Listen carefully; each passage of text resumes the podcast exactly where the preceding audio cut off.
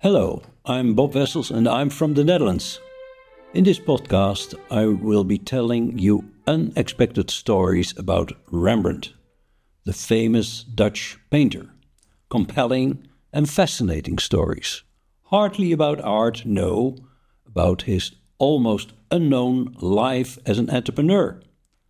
About Rembrandt's business, his finances, and his legal affairs. His troubled life in good days and in dark periods may offer you a new and different perspective on Rembrandt, the most famous artist in 17th century Holland.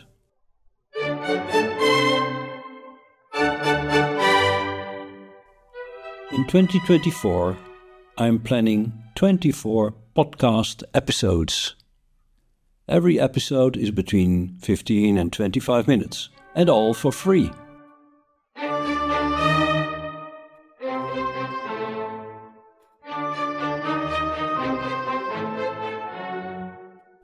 Welcome.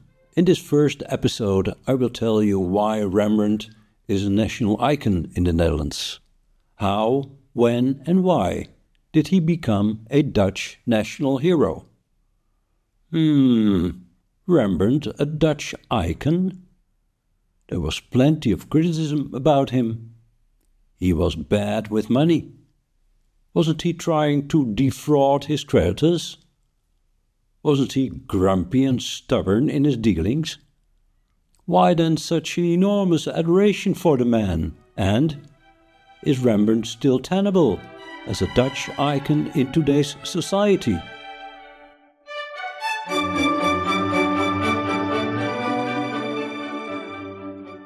In a recent publication, Paul Schnabel challenges us. Paul Schnabel is a Dutch sociologist he looks at how our vision of art is determined with completely different eyes. How? Because of our Dutch identity. Our, says Paul, means the vision of people from the Netherlands. Paul Schnabel does so in his Dutch book of 2019, titled Looked Differently or Seen from a Different Angle.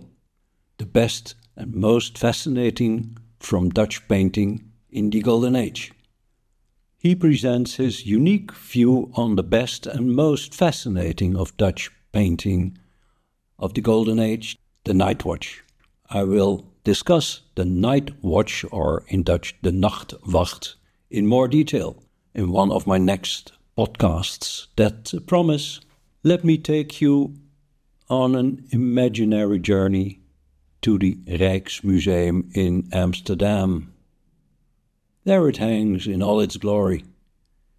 The Night Watch, at the end, as of a highlight of the Gallery of Honor. I think you might know that place.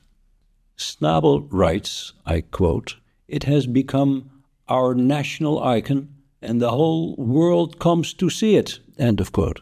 And my book, Schnabel says, is a story with a morale.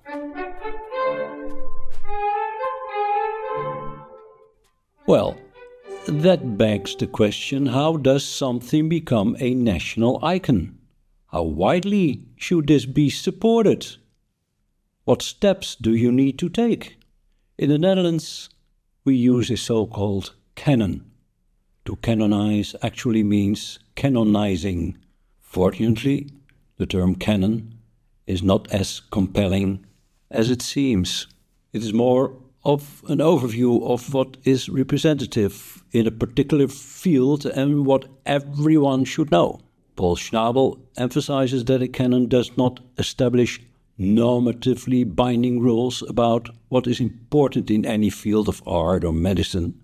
It is not an eternally valid order of things it's only a practical tool to make relevant choices in the abundance of daily information. So every canon can change as taste and preferences change. According to Paul Schnabel, we cherish what we experience as typically Dutch.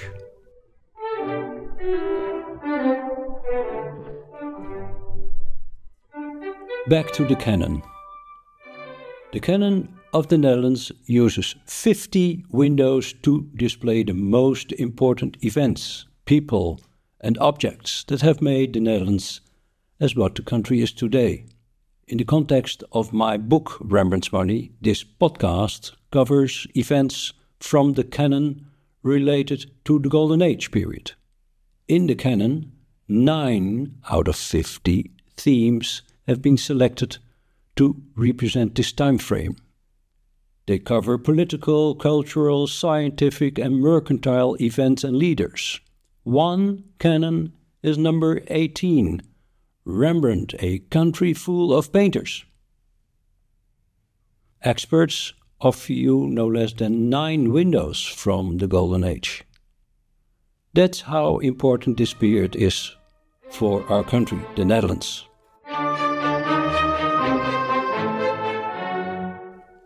In the national canon, Rembrandt was chosen. Why? This choice arose from the realization that Dutch painting was not dominated by only a few great masters. They worked in important art centers such as Amsterdam, Haarlem, Delft, and Utrecht. I will mention a few Frans Hals, Johannes Vermeer, and Jan Steen. Rembrandt is the best known symbol of the remarkable cultural flowering of the 17th century. For more than 100 years after his death in 1669, he remained just an ordinary popular artist. But the Dutch physician Petrus Camper rediscovered his work. Petrus was born in Leiden and lived from 1722 to 1789. Camper praised the sublime compositions of the night watch and the typical chiaroscuro, the treatment of light and dark or light and shade. Camper also appreciated the bold use of brushwork, portraying vibrant courage and action. At the end of the 18th century, in 1797, the National Council of the Batavian Republic became the successor of the Republic of the Seven United Provinces. This National Council received a gift from the Brabant Flemish graphic artist and engraver Lambertus Antonius Claessens.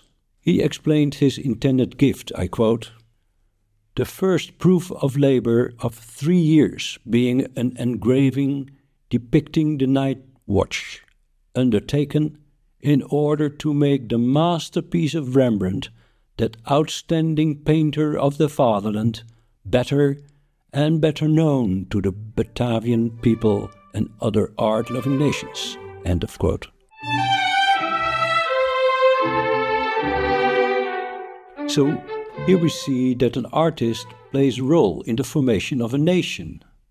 Some 15 years later, French Emperor Napoleon lost his battle to create a great French area. To prevent France from making the same mistake again, during a European Summit conference, a powerful state on French northern borders was created. The Netherlands and Belgium were merged. This new political unity didn't last long. It ended in 1830. The southern Netherlands seceded from the northern provinces with the Belgian Revolt. Belgium became an independent state. This revolt turned against the rule of the Dutch king William I.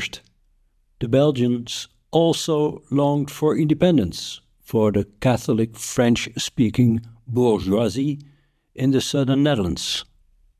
Realize the times we live in. We are in the decades of growing nationalism and with the development of nationalist ideas. In her PhD awarded in 2020, Anna Rademakers describes how King William I tried to create national unity for the United Kingdom of the Netherlands, including in the arts. She notes, however, that the North and the South had different cultural traditions, and painters often operated only at a local level.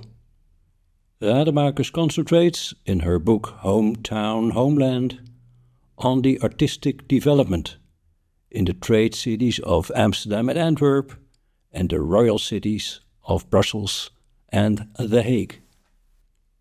She found differences in art views and the attempts at integration and cooperation at a national level. These failed. Cultural life in the early 19th century was very much influenced by such notions as country, national identity, and national awareness.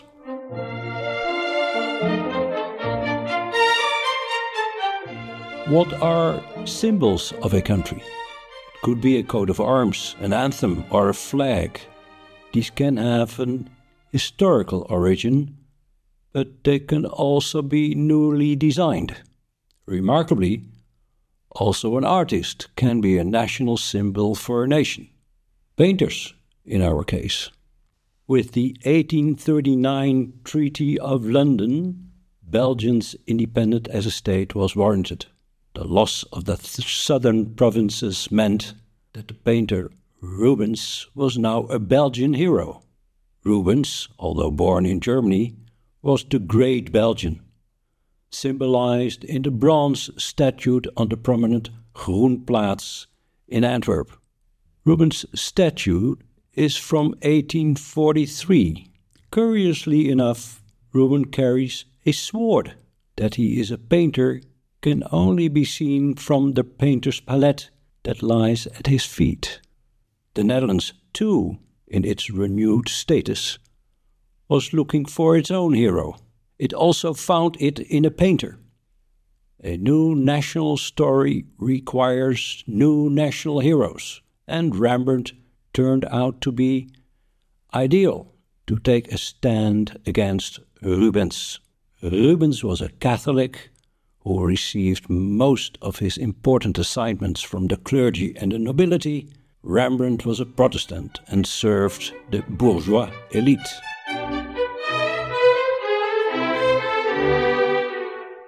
In Amsterdam, the Dutch replaced Rubens with a statue of Rembrandt. It was unveiled in 1852 by King Willem or William III of the Netherlands on what is now called the Rembrandt Square. The choice for Rembrandt is in line with the historical political tenor of the development of a new nation. He was, of course, an all round artist. He was a painter, a draftsman, and an etcher. And he had a variety of subjects biblical scenes, historical paintings, portraits, and, of course, group portraits. Perhaps his connection to Amsterdam played a role. The city was, and still is, the most important city in the Netherlands. The statue itself was designed by Louis Royer or Royer. Louis came from Flanders, the present north side of Belgium. It was a great sponsor and promotion event. The entire elite showed up. Rembrandt apparently guarantees a great celebration. The most recent so called Rembrandt year was 2019, 350 years after his death. Some 10 museums all over the country organized all types of events. Authors and publishers worked around the clock to complete their publications in 2019. Rembrandt was an artist and a businessman, but he himself is also big business.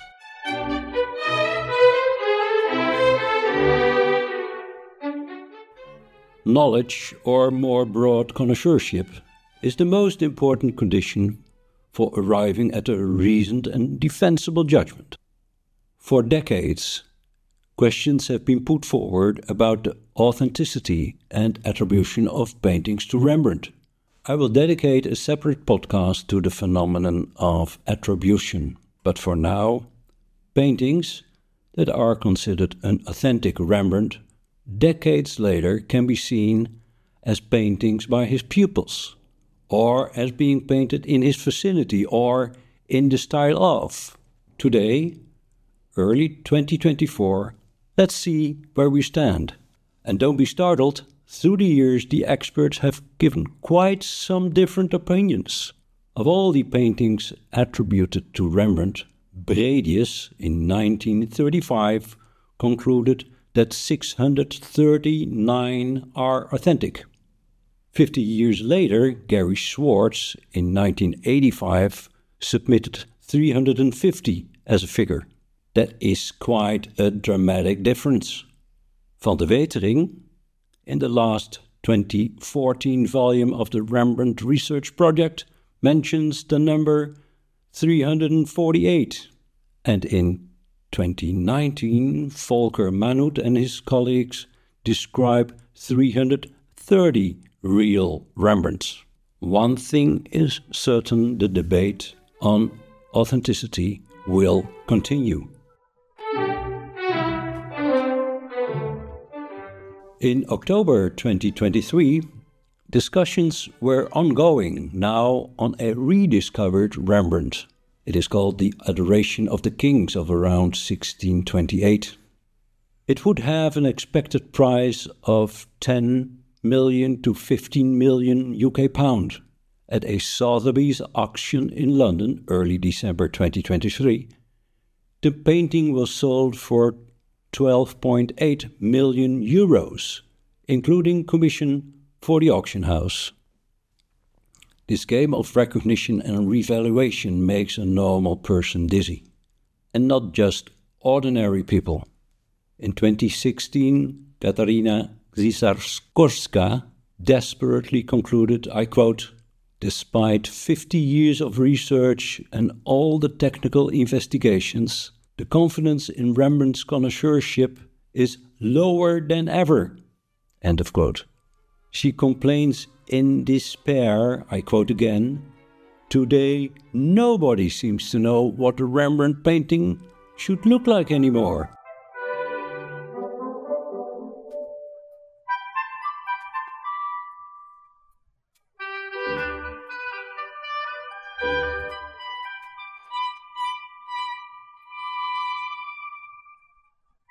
What we do know is that Rembrandt remains an icon. The Rijksmuseum in Amsterdam had its expensive acquisition from 2022, the Standard Bearer, in Dutch, the Vaandeldrager. The museum had it travel to museums in all 12 Dutch provinces.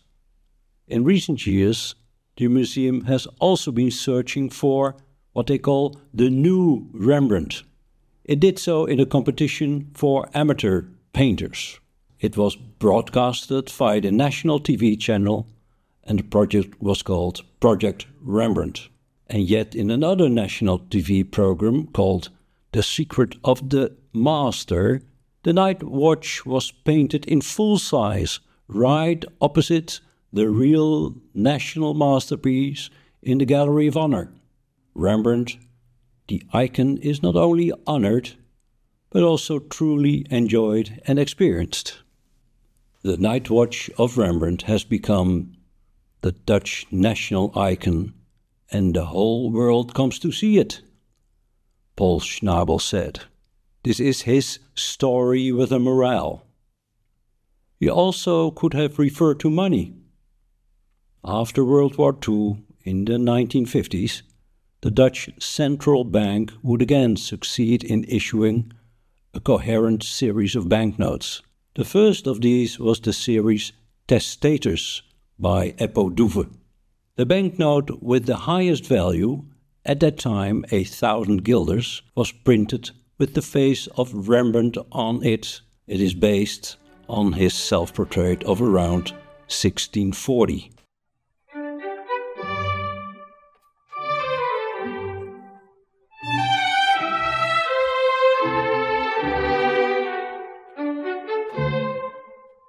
Today, Rembrandt is an icon that embodies both morality and money. Thinking of Rembrandt, we see the pastor and the merchant walking hand in hand.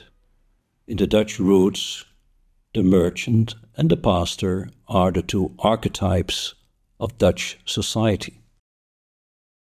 What we know from the canon approach is that important people or events receive a different appreciation throughout the centuries.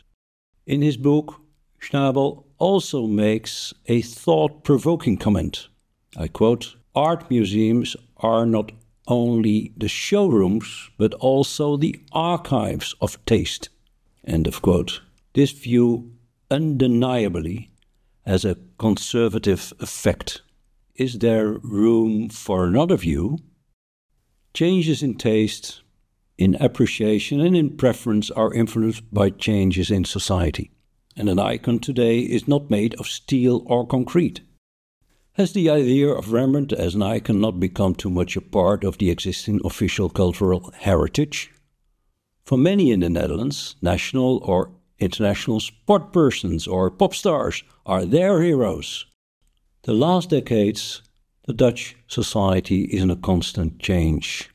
The population's composition is influenced by migration and age composition. Through a search for a better gender balance and a balanced relationship with nature and climate, our society is in transition. Our economic relationships are increasingly determined by digitalization, and our work and lives are clearly impacted by artificial intelligence. Is an icon, like Rembrandt, then an outdated token or symbol in our multifaceted society? Or is there, at its core, an unstoppable desire for one national icon? I'm just curious to what extent this anchoring in the past, in morality and money, in the pastor and the merchant, will indeed be influenced by the ongoing changes in our society, changes in appreciation, and changes in preferences. Are we on the threshold of calls for a new icon?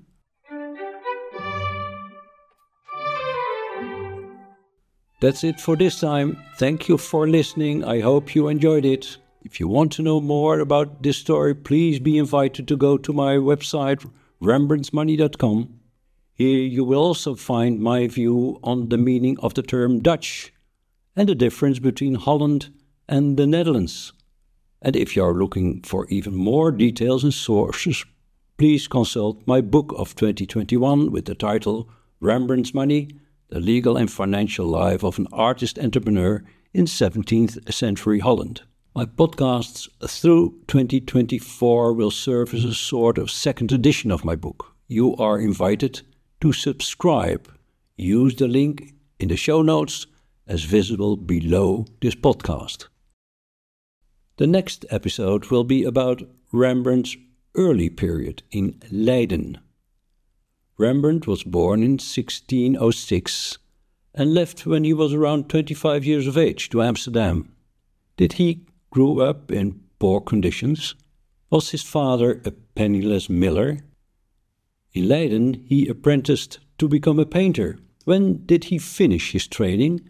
Did he already start his own art studio prior to going to Amsterdam in Leiden? And if so, was he successful? I will give away that you will be surprised about this Leiden period. Anyway, yet another compelling and fascinating Rembrandt story.